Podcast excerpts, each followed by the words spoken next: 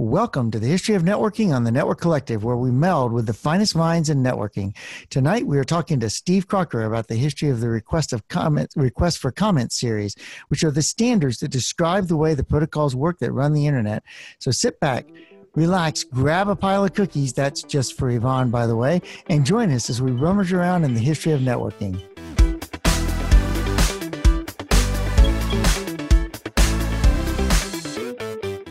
Donald, you got Hey. frogs bouncing on your head tonight, man. It's the way it's supposed to be, I think. I think so. All right. Tonight, our guest is Steve, who is sitting over here waiting patiently to tell us about his rummaging around in the attic of the history of networking.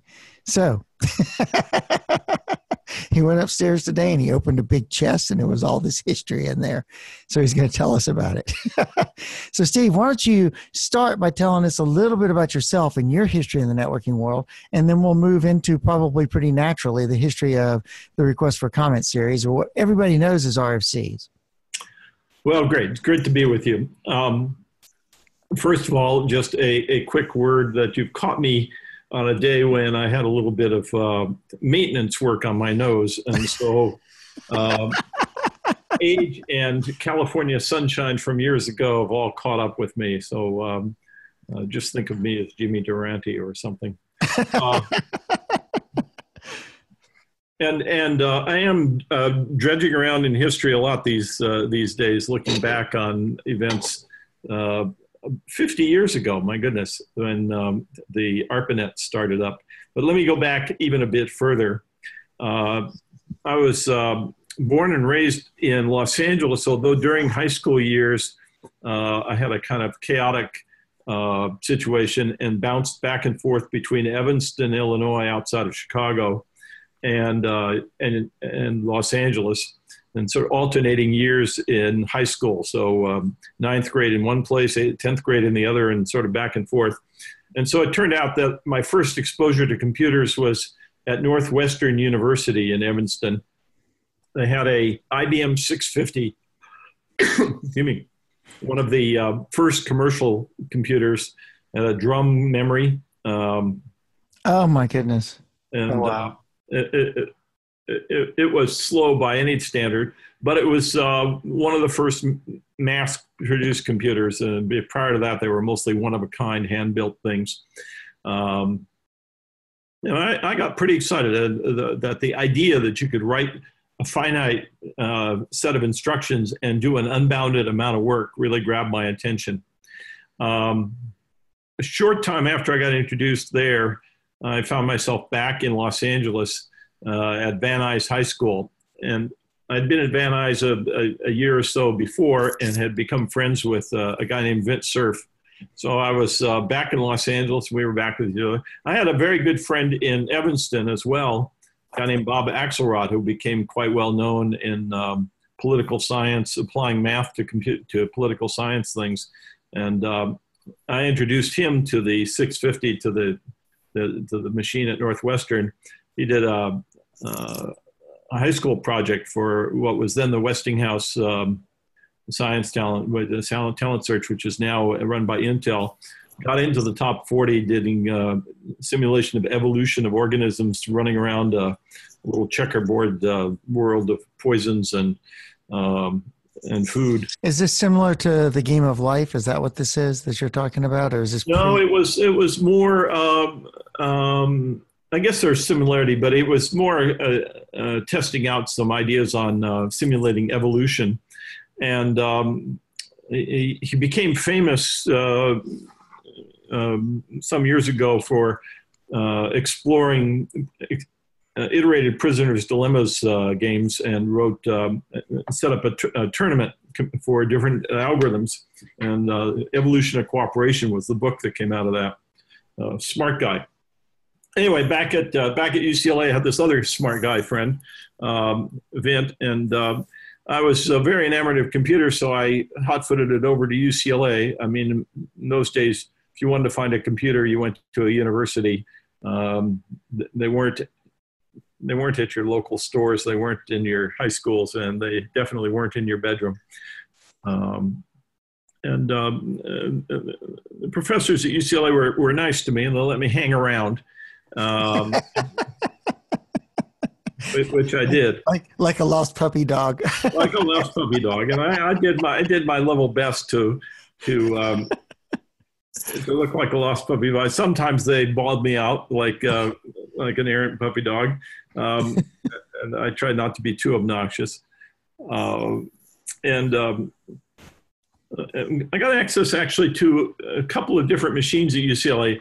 Uh, one of which was a very old machine. It was a one of a kind hand built machine called the Standards Western Automatic Computer, or SWAC. Had uh, Williams tube memory. Um, it had a whole 256 words of high speed memory uh, that were implemented in Williams tubes. And the, the, the, bank of Williams tubes filled up uh, almost the whole room, and you could see the bits on the screens of these different, uh, different tubes. Um, but there was um, there was some IBM equipment in another place, and there was a Bendix G15, which was another drum computer that was uh, accessible. Um, so, so for those those of us who may not know, what is a drum memory? A drum memory, good question. Uh, drum memory is a a, a, a cylinder. Um, I don't know how big they are because I never got to look inside, but you know, let's say they're about this big and they and they around, and information is recorded on in, in mag, by by magnetism around the around the uh, drum, and they're in tracks, and so you you position you have a head positioned along these tracks, and then you read as this as it goes around. So you have to wait for it to come around to to get to where you want. Uh, that's mechanical. That's not uh, at electronic speeds, but then it, you, you, read it off of that, just like reading a tape, um, except except that it's a hard surface. Right, and that's yeah, it's magnetic, and it's actually read write. There were actually read only versions of drum memory as well that were optical.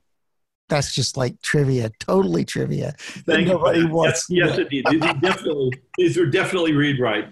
Um, and and the IBM 650 had I think 2,000 words of memory. And, and, notice I'm not using words like K or G or anything like that. These these are you count them one at a time. Um, and the Bendix G15 had roughly comparable amounts of memory. Um, in one very memorable situation was um, Vint and I had been working on some uh, mathematical equations. Uh, we were math geeks, among other things, in the uh, in high school and I decided that I wanted to explore these equations by having the computer compute a whole bunch of uh, different values and print them out. And uh, we, we, uh, we, we decided that we'd spend a Saturday working on the machine because we knew that nobody else would be using it in those days. We got to UCLA. I'd been given permission to use the machine, but I hadn't been given any kind of uh, uh, credentials or keys or anything like that. We get to the to UCLA and the uh, the building was closed, locked. Now, this is a long time ago. This is um, spring of 1961, and uh, it's before terrorism, before major anti war demonstrations, before all the kinds of things that changed the environment. Um, and I was, I was kind of, uh, we had, I had a driver's license and I, I had a, access to a car, but I didn't uh, have any keys to the building. So we had driven over from high school, uh, from where we lived in San Fernando Valley, and the building's locked. And I'm, I'm thinking, well, that ruins the entire day. And Vint looks up and sees that the second story window is open. Uh, the, um, it's a casement window, as it's called. It's, a, it's got a crank and uh, yeah, right. And I'm looking up at that and, and see his reaction. I'm thinking, no, we're not really going to do that, are we? The next thing I know, he's on my shoulders, um, literally. And he, he crawls in and uh, comes around and he opens the door. Now these the, the, doors on this building are institutional doors. You know they have the big heavy bars and and you, you push it over. Well, we taped the door so that we could get in and out during the day and go off and get lunch and so forth. I mean there was nobody around. Inside inside the building, it's all empty and the corridors are empty and the doors to the individual offices are open. And we spend our day uh, working on the computer. And when we're done, we clean up and we um, we go home. So that was 1961. 11 years later, skipping over the period that we're actually going to cover in this, um, I am uh, now working for the Defense Advanced Research Projects Agency. I've got a top secret clearance. Um, I am sporting very long hair and a beard, but I am a, a, a serious government employee. And uh, the news of the day is about how the um, uh, plainclothes guard at the Watergate uh, complex discovered that there was a door that was taped open, get suspicious, and uh, the Watergate burglars get arrested promptly. And uh, a little while later, Nixon uh, resigns. Took a couple of years, but um, but anyway, on the day that that was discovered, and the and because of the reason it was discovered, it was because the the door was taped. The shiver that went down my spine was something. That's pretty funny. yeah. Uh, several years after that, Vint and I were both back at UCLA for a celebration of our thesis advisor's um, birthday and retirement from the university. And uh, we heard that the building that we had um, broken into was scheduled for demolition. So we decided that we would recreate the, uh, the incident.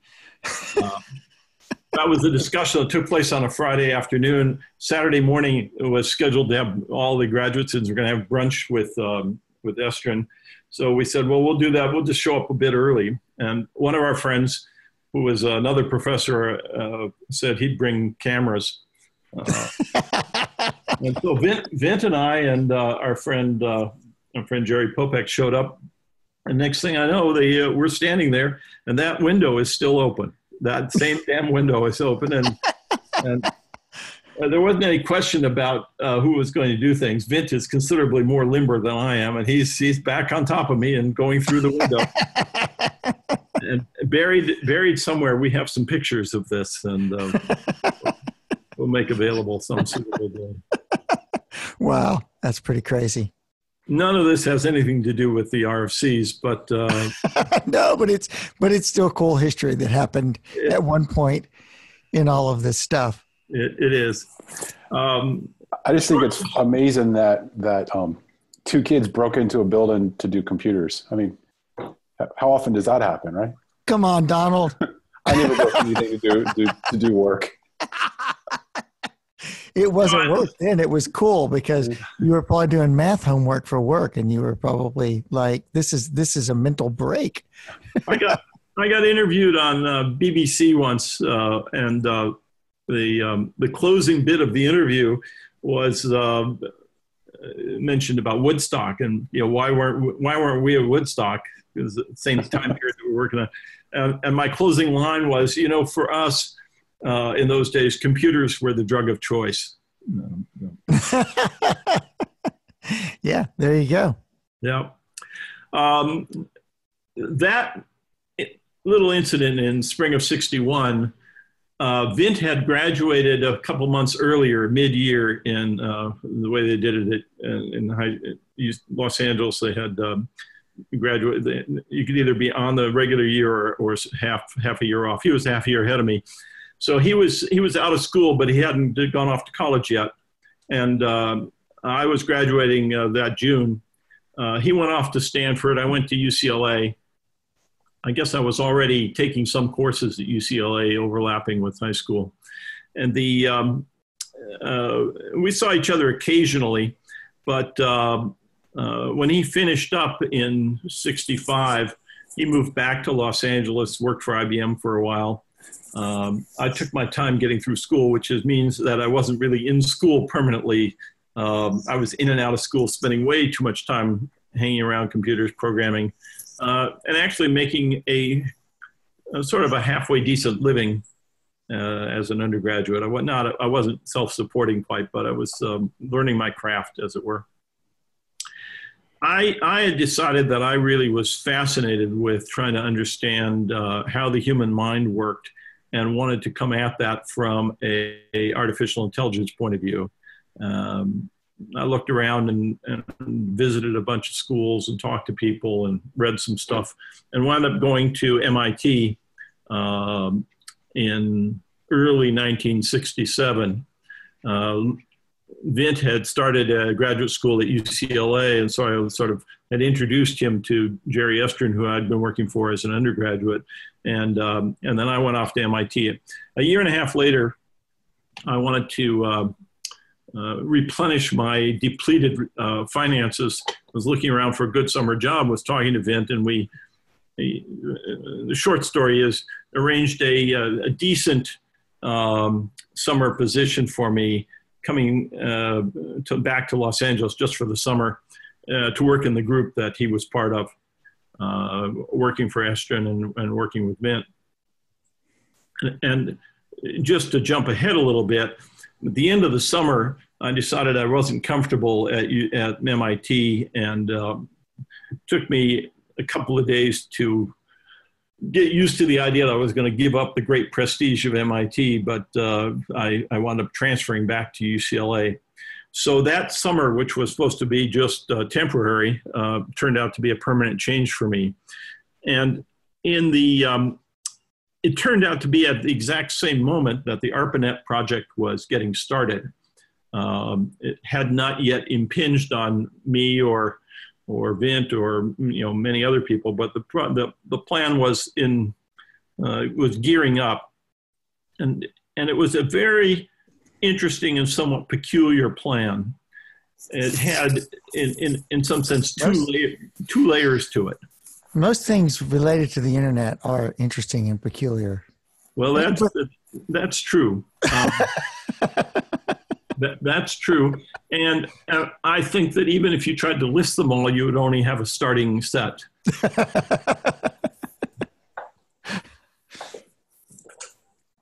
the um, but the the, uh, the the thing that I'm pointing to here is that some serious money was being spent, but most of the money that was being spent explicitly for the network was for what I'll call the lower part of it, which is um, a contract with Bolt Beranek and Newman to design the routers. Uh, they were called IMPs in those days, interface message processors. Um, but the, the placement of these IMPs was going to be at existing research sites. So um, ARPA had a whole set of uh, advanced research, advanced computer science research uh, programs. And um, I hadn't really been paying a lot of attention and, and I wasn't really aware of who was funding what. But as it turned out, both the MIT AI lab where I'd been and, and the project that I was at UCLA and a bunch of other interesting places were all funded by this one office uh, within within ARPA. And I say ARPA because the agency was created in 1958 in response to Sputnik and it was nestled within the Office of Secretary of Defense in the U.S. Um, and it was just called the Advanced Research Projects Agency. A few years later, well, several years later, in, in 1972, uh, I happened to be working there, so I, I was present for this uh, very, very minor little bureaucratic uh, detail. But uh, they they extricated this 150 person agency out from the uh, from within the Office of Secretary of Defense. You might think the Office of Secretary of Defense is just three people, the, the, the Secretary of Defense and his secretary, so to speak, or a few other people around there. No, it's more like 2,000 people, and it's got all sorts of stuff there. Anyway, they took this 150 person agency and they just moved it out of the Office of Secretary of Defense and create and made it a defense agency. Well, you have to be a bureaucrat or a, a you know a, a lover of this kind of detail for this to mean anything. But the in the process, it acquired this um, extra letter uh, and became the Defense Advanced Research. Yeah, right, DARPA. Yeah, right. That's right. And it, it made um, essentially no change at all to uh, what its mission or its base of operation, you know, mode of operation or anything. Um, the, the director called us all together to explain what was happening, and he and he said, "Now I can sign my own travel orders, basically, and uh, like that." Um, well, so they, they had a plan to to build this network and to and to build not only the parts of it, the, the imps and so forth, but to actually uh, create a, a, running network by placing these imps at these existing research places. And so you had MIT and you had Carnegie Mellon University and, and University of California, Berkeley and Stanford University and, and um, uh, UCLA and Santa Barbara and Utah and, and several other places. And they said, we'll, we'll put these imps down uh, at these places where we're already supporting uh, computer science research. And here's the uh, the part that is really peculiar. They didn't say what we were going to do with it. They didn't say what the plan was. They didn't uh, have a uh, any kind of um, uh, top down. You know, uh, here's the objectives, and we got to hire people to do this, and you know, here's the tests we're going to run or anything. They had to have a very uh, very detailed plan about uh, designing these imps and getting them built and getting them delivered. But the the superstructure on top of that, what are we going to do with it? was left to our own invention, so to speak. And um, so during that summer of 1968, uh, the first four sites were uh, UCLA. UCLA happened to be not only one of the first four, but but numbered number one, and it was the first place to get an imp. And uh, SRI up in Menlo Park uh, was yeah. the second one and Santa Barbara, University of California, Santa Barbara was the third, and University of Utah in Salt Lake City was the fourth. And a meeting was um, called to for people from these four sites to come together. It was held at Santa Barbara, but it was chaired by uh, Elmer Shapiro from uh, SRI. Um, and as it happened, Vint and I attended on behalf of UCLA, and people like us, that is, not the heads of these projects, but graduate students or comparable staff members, um, you know, sort of second tier within these uh, research projects, all showed up and now we get to meet each other around a table.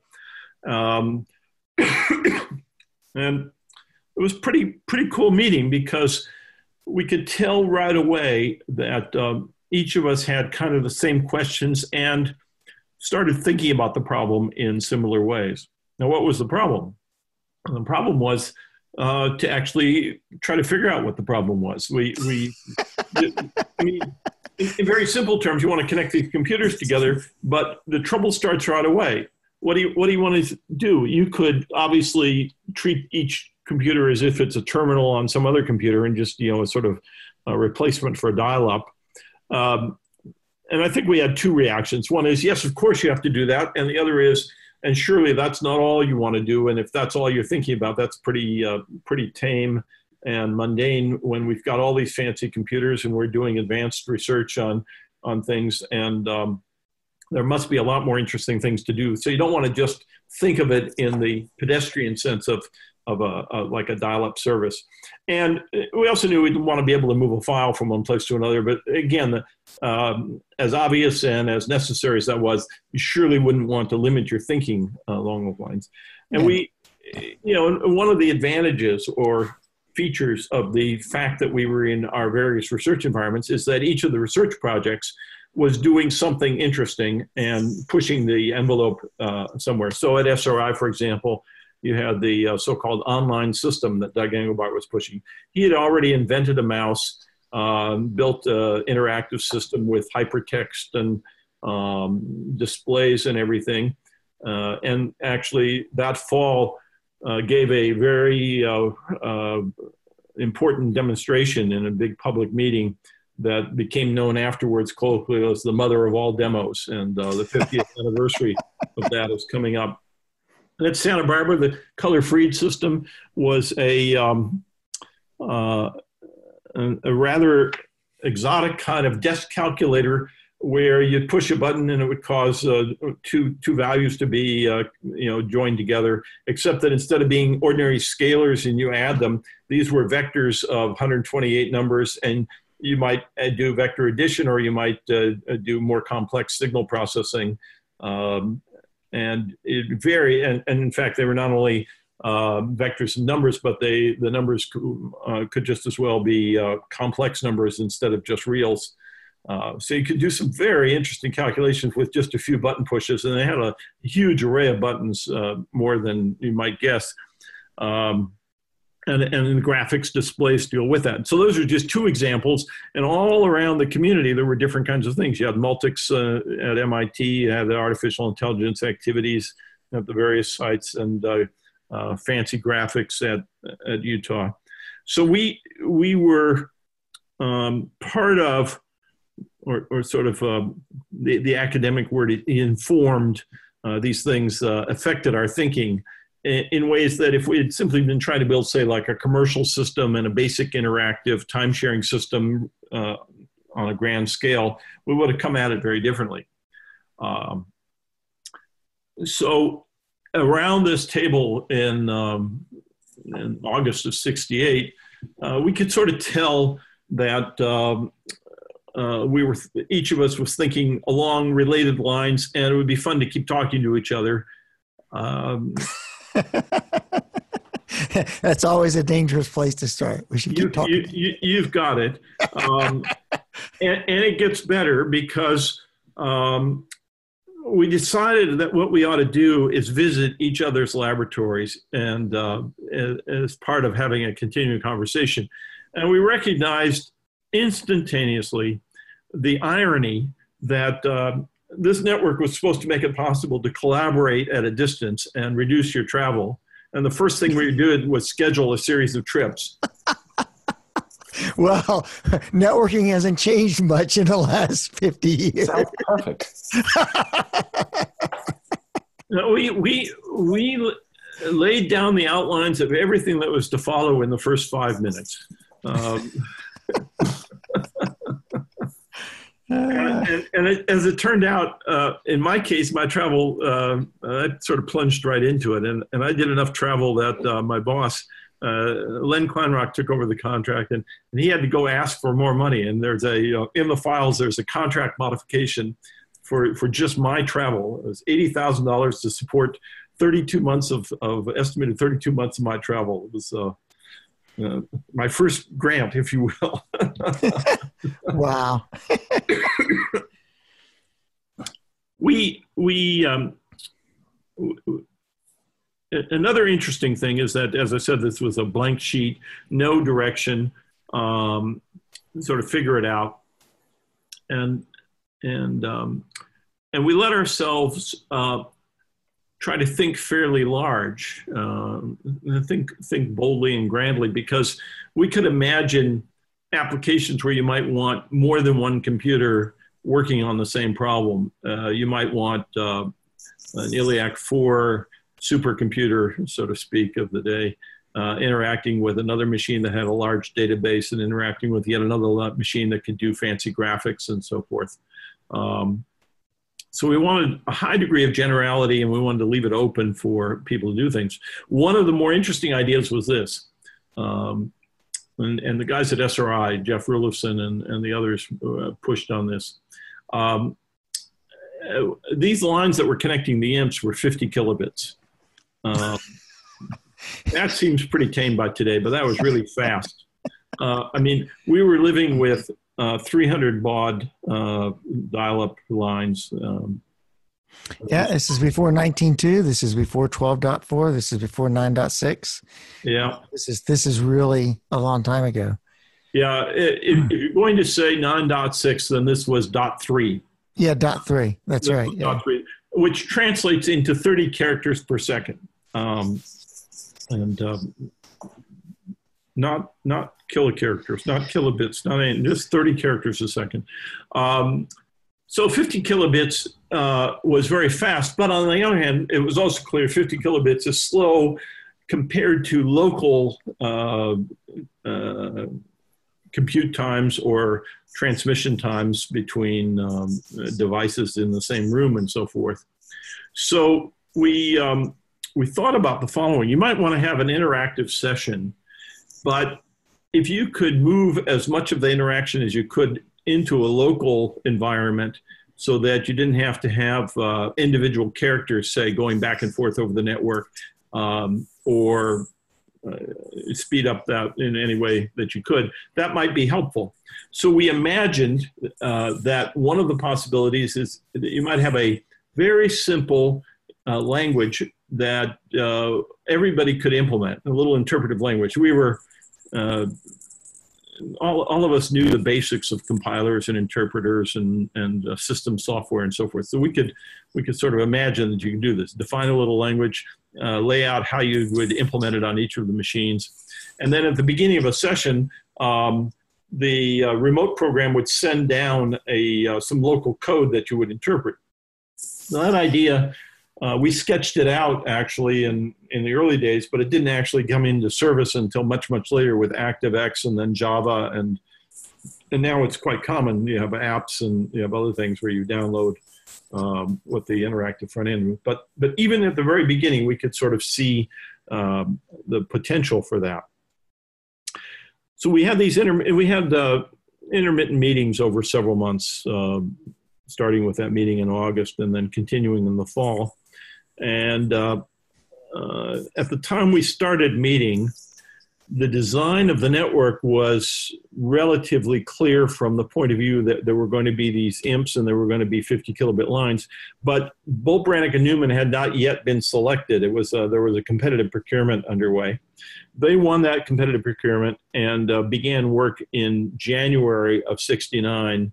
Um, and but prior to them being chosen and beginning to work we didn't have any details about what message formats were going to look like or what the interfaces were going to be between our computers and the imps and so forth. So we were only thinking about the larger picture about the what you now think of as higher order protocols and applications uh, without drilling down into the uh, uh, basic transport layer. Um, and there wasn't any IP layer because it was just one network and IP emerged. Really, yeah. I mean, transport was typically point to point. You weren't. I mean, even these imps weren't thinking. You weren't thinking at that time about transit, right? Pretty much. I think that was the goal behind the imps, but that wasn't like top of mind for a lot of people, or it was kind of a radical idea. Well, from from point of view of the of those working on the host, you you uh, a host would send a message into an imp, and it would show up and, and it would you put an address on it as to where it's going to go, and it would show up at the other host that you sent it to. Um, so the entire suite of uh, of imps working together uh, basically formed a unitary system. Uh, at least that was the um, the basic plan. Uh, so then we had to, you know, as I say, we our, our first thoughts were at the higher levels because we didn't have any details to work with uh, at the at the lower end. We had a, we had a, some rough ideas, but not uh, we had a rough sketch of what it was going to look like, but we didn't have the fine level details. So we couldn't we couldn't write any code. We couldn't uh, uh nail down what the um, uh, message formats and and were going to look like.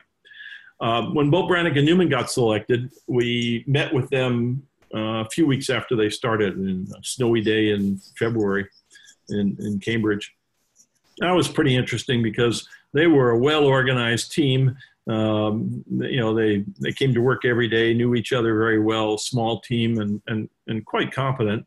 And we were uh, intermittent set of graduate students talking to each other. Uh, and we didn't have any tools to talk with each other because there wasn't any network, right? We, we could yeah. telephone and we could have uh, we could write documents and send them by postal mail if we wanted to. you could you couldn't do a Zoom meeting. I'm sure telephone calls were quite expensive at that time. Yeah, I'm sure they were. Yeah, um, that's right. Long distance calls were charged separately, and um, yeah, all of that. So in March, we're sitting around a table in Utah and um, realized that the set of ideas that we'd been talking about over the several month period had reached a point that we really should start writing them down. We hadn't really written anything and we we we dealt out uh, writing assignments. Um, basically, you've been talking about this. Why don't you write that up? And you've been talking about that. So why don't you write that up? And so forth. We all took an assignment. I took one, and um, and then there was a small additional chore of, of organizing these notes. And I uh, foolishly um, said, "Well, I'll I'll take that too." Uh, and you were even in the room. Normally, the rule is whoever's not in the room gets the hardest job. exactly so. Well, um, you know, there's there's this phrase about being present or in the moment, right? even though I was in the room, it was clear afterwards that I didn't really understand what I had taken on. So maybe I wasn't there in, in a different sense. uh, I think we've all had those moments. I think we have.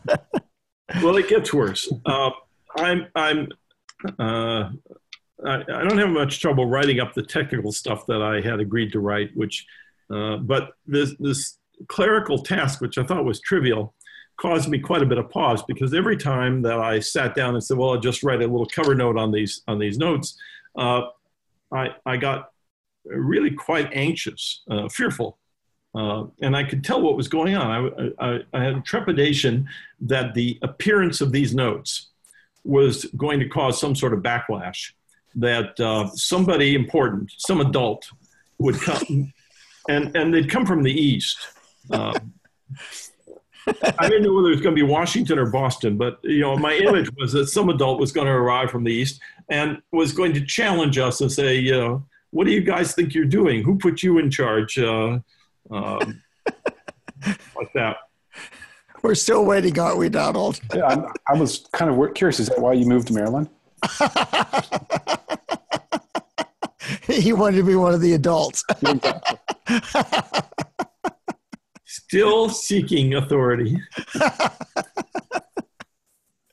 Uh, well, so late one night, when I was actually staying with friends, and it was uh, I couldn't sleep. This thing was on my mind, and uh, I had to go somewhere where I wouldn't wake up any of the people in the house. So I was wound up standing up in the bathroom, uh, scribbling at 3 a.m. Um, and uh, I said, "Look, these notes aren't aren't real. They aren't. They don't mean anything. They're not official. Uh, they don't have to be polished." And I also was uh, concerned that they might be feel like an inhibition. I really wanted people to feel free to write whatever they wanted. So I said, you know, you don't. You can write questions without answers, and you can write, uh, um, you know, a, a, design without the details of it or whatever. And um, and then um, grabbed hold of this phrase, which for all these years I thought it came out of my head, but recently Bill Duvall said, uh, and he was one of the SRI guys, he said, you know, I, I actually was the one who suggested it. And, and I have no interest in arguing about it because um, it could well be. The phrase obviously made an impression on me, whether I thought about it or whether he thought about it. And I said, uh, here's what we'll do. We'll say that every one of these, no matter what it is, no matter how formal it looks or doesn't look, uh, we'll just call it a request for comments as a uh, as a device, you know, as a as a right because it makes it less formal sounding and makes it more like we're actually inviting you in, you people from the east with authority, to, yeah. to tell us if we're doing something wrong. If we are, exactly so, exactly so. And uh, you know, I thought, okay, so this is a temporary hack. This is uh, six months, and we'll have some formal documentation for the network. Somebody will write it. Um, and yeah, I'd never imagined that that sequence would go on indefinitely. Uh, we wrote a index of the first hundred, and I was surprised. And I was invited to do write some words uh, when RFC 1000 came out, and it felt like Sorcerer's Apprentice. There's just no way to cut it off. Um, and you know, and they were very humble things in those days, and including uh, the list of people to send them to uh, we wrote down and sent that around as a request for comments. I mean, first thing you do when you're a computer scientist, you build some machinery and then you use that to uh, bootstrap yourself. So, uh, so, so, what are we going to do when we hit 10,000? I'm just curious. Well, are we going to have a celebration very, or I haven't, um, I, a wake? I, I, haven't thought about it, but I'll, I'll say a couple of words uh, heading in that direction. Um, these early RFCs, as I, as I said, we had no other mechanism. So anything we wanted to say, we said that way. Uh, quite obviously, these days, you have uh, at least two other levels of communication. You have email, and you have now internet drafts, uh, many years ago, were started. So by the time things are put together into an RFC these days, uh, that's a process that represents a very large number of communications that, um, and I don't know what the exact compression ratio would be, but it's got to be somewhere between 100 and 1,000 to 1. Uh, that is, uh, to say that very explicitly, uh, one RFC today was probably is probably equivalent to what would have taken 100 maybe or so RFCs nobody would have written that many because you just you wouldn't write them as easily as you write emails but a very large number of uh, ancient RFCs uh, to be equivalent to, to, to one of today's RFCs. So the idea of hitting 10,000 is certainly a major milestone, but uh, the, the, milestone of 10,000 today has got to be easily 100,000 of uh, ancient RFCs. Of ancient ones, yeah. I, I, do note. I do note this that when you go back in the history, even some, even though some of the older ones are not like well preserved, as they say, you know, you read on the site and it says not well preserved or whatever.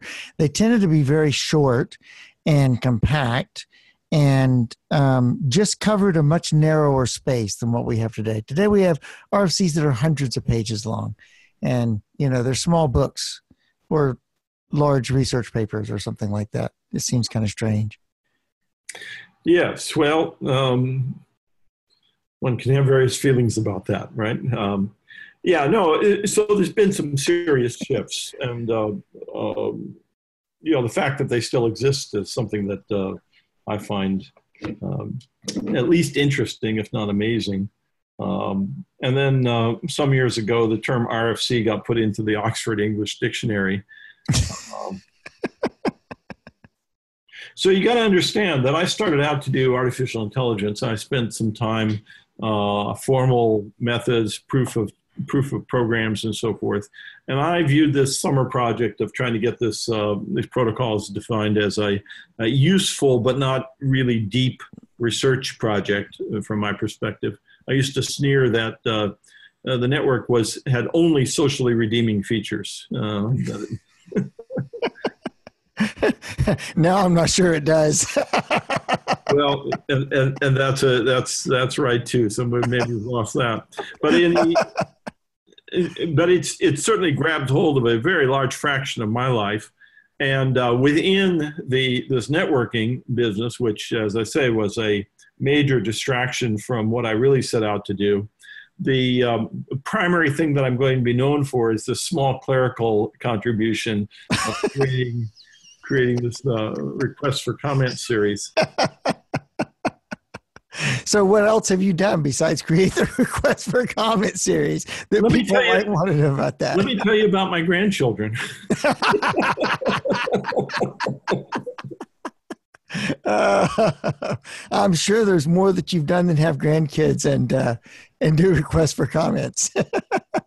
Yeah. Well, I mean, it's it's not small. I mean, it's been a building block of the entire computer yeah, society. So you got to look at it from that perspective, right? I, I, it allowed us to, to do what we do. I, I, I, am actually quite proud of it and quite pleased, and uh, and and I do. Uh, I don't have any hesitation about recognizing the importance, uh, and, and, it isn't just um, a particular thing that I did or a, a small invention. It also is reflective of an environment of the time that uh, represent a huge degree of cooperation as opposed to competition. Uh, we weren't building commercial products. We weren't trying to compete with each other for uh, uh, control of the intellectual property or of uh, the finances or anything. We we're all being financed from the same uh, source. Um, and it was natural. it wouldn't make a big deal of it, but it was very natural for everything to be open. And nowadays, when I talk about the openness, there are really three different elements that came together. Uh, these meetings that we had, which started out with just the representatives in these first sites, grew over a short period of time with other people showing up because they were going to be connected or they were interested. And uh, my goodness, all of a sudden they got to be unwieldy, like 50 people. And uh, we couldn't hold them all in one room. And, and I remember we had to divide up into two parallel sessions. Um, and uh, the logistical nightmares of doing it. And We couldn't meet at a university anymore. We had to go rent hotel space and, and stuff like that. Um, so, but but the ethic of uh, open participation was, uh, as I say, very natural, and and nobody thought about trying to collect money from anybody or or put any rules in about who could come or anything. It was just um, just there.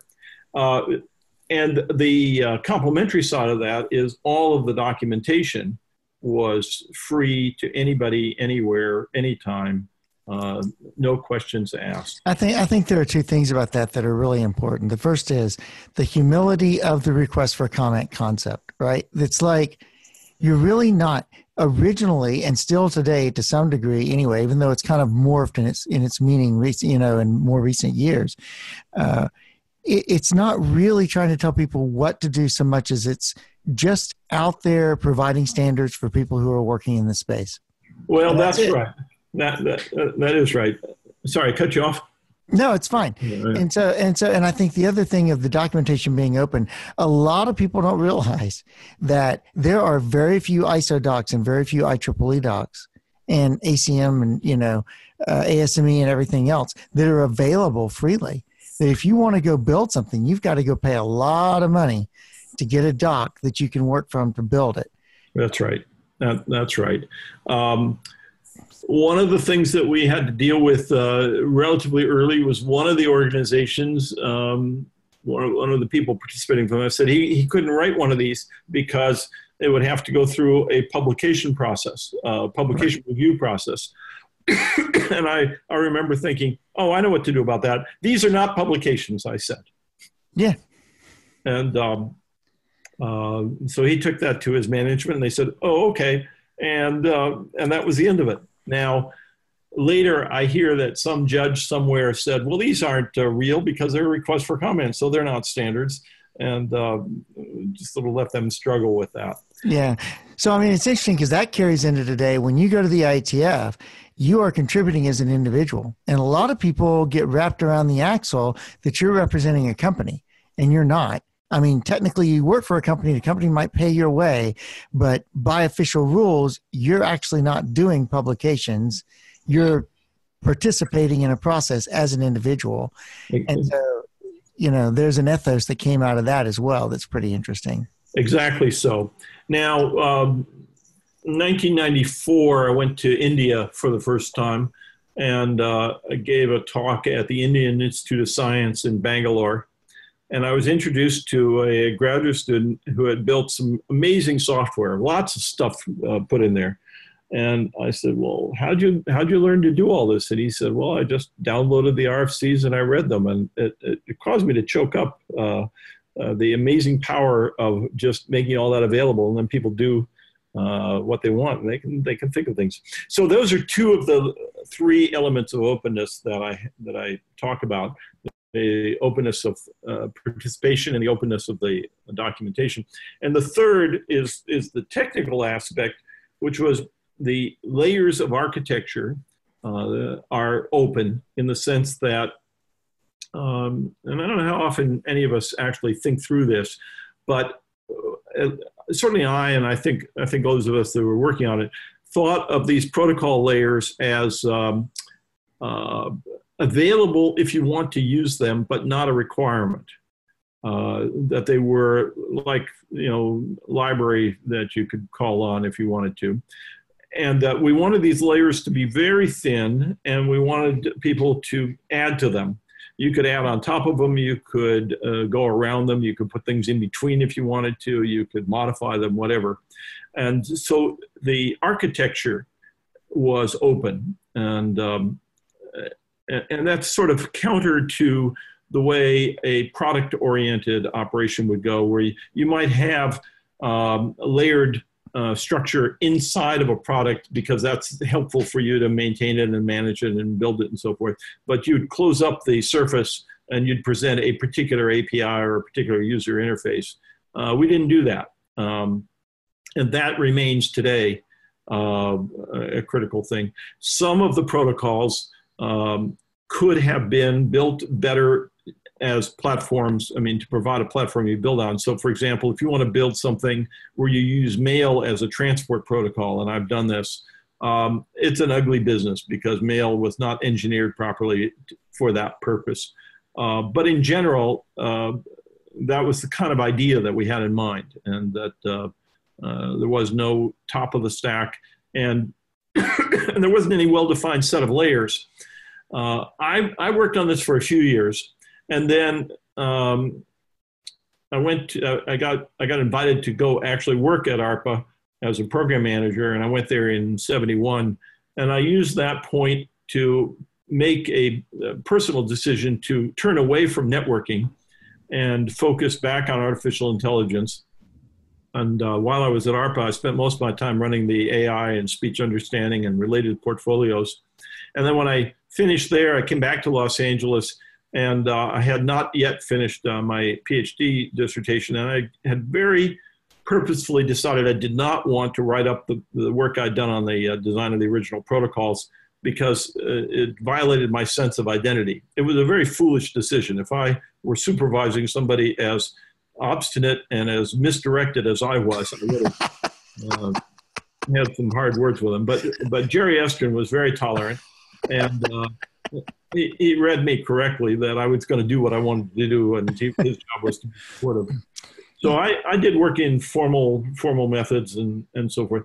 But when I turned my attention back to networking, uh, all of a sudden I heard that there were exactly seven layers. Uh, these good folks uh, working in OSI had, had worked it out and that they had a name for each of these layers. It was it was a debilitating experience because I was rolling on the floor laughing. I mean, I was I, I genuinely was astonished. Uh, and we remain so today for anybody who watches or reads anything I write about the OSI model. It's that's pretty funny. now, you know, I, I, I, shouldn't be quite so dismissive. They they had serious ideas in mind and they were trying hard. And people find uh, you know words like layer two and layer three to be meaningful and so forth. But if you look inside for real, if you look inside the application layer, so to speak, you'll see many, many, many layers of stuff just inside there. And then you wind up with you know, like I'm listening to current discussions of DNS over HTTP. Excuse me? Explain layer violation to me. Network address. Pa- Actually, this is why everybody fusses about port address translations because of layer violations. If, if the layers weren't violated, PATs wouldn't really matter all that much most of the time. Right. But that's what we do. We violate layers. We stick IP addresses in the middle of packet, in the middle of data, in the data section of the packet, and we go, "Oh wait, you changed my IP address. That's bad." Ooh. Well, I have to say that among the mistakes that we made in the early protocols, transporting addresses as data made it um, set us up for making it impossible to do a smooth transition from IPv4 to IPv6. Yep. And uh, uh, uh, looking back, um, I, am quite embarrassed about that, and the cost has been enormous. Um, and, and it started right out with uh, the design of the file transfer protocol, where um, the, uh, the, transport I think took place over a different socket, and you, trans- you, you communicated the name of that socket or the, the address of that socket uh, as a piece of datum. Um, Mm, terrible, terrible. We, and we were, we should have known better. I mean, we knew what objects were, and this was sort of basic stuff. We should have um, encoded it in a way that anticipated that it might have to change. Never mind. Um, anyway, that's the basic story of the start of the RFCs. That's I, really, that's actually really cool. That is actually really cool. So I made it, I made a point of saying you had to write it before I'd give you a number. I wanted I didn't want a lot of holes in the sequence. Yeah, no, that's that's no, that's really that's really that's really cool. That's a really neat story. So we're at actually 52 minutes or a little bit more. I don't know. My counter could be off. So I think we've covered our time. Steve, it's great having you on. Um, there are other stories I'm certain you can tell. So maybe we'll have you back on in the future when you don't look like. Um, no, just kidding. Uh, I'm going to have a cast made so that I can put this on so that there's continuity.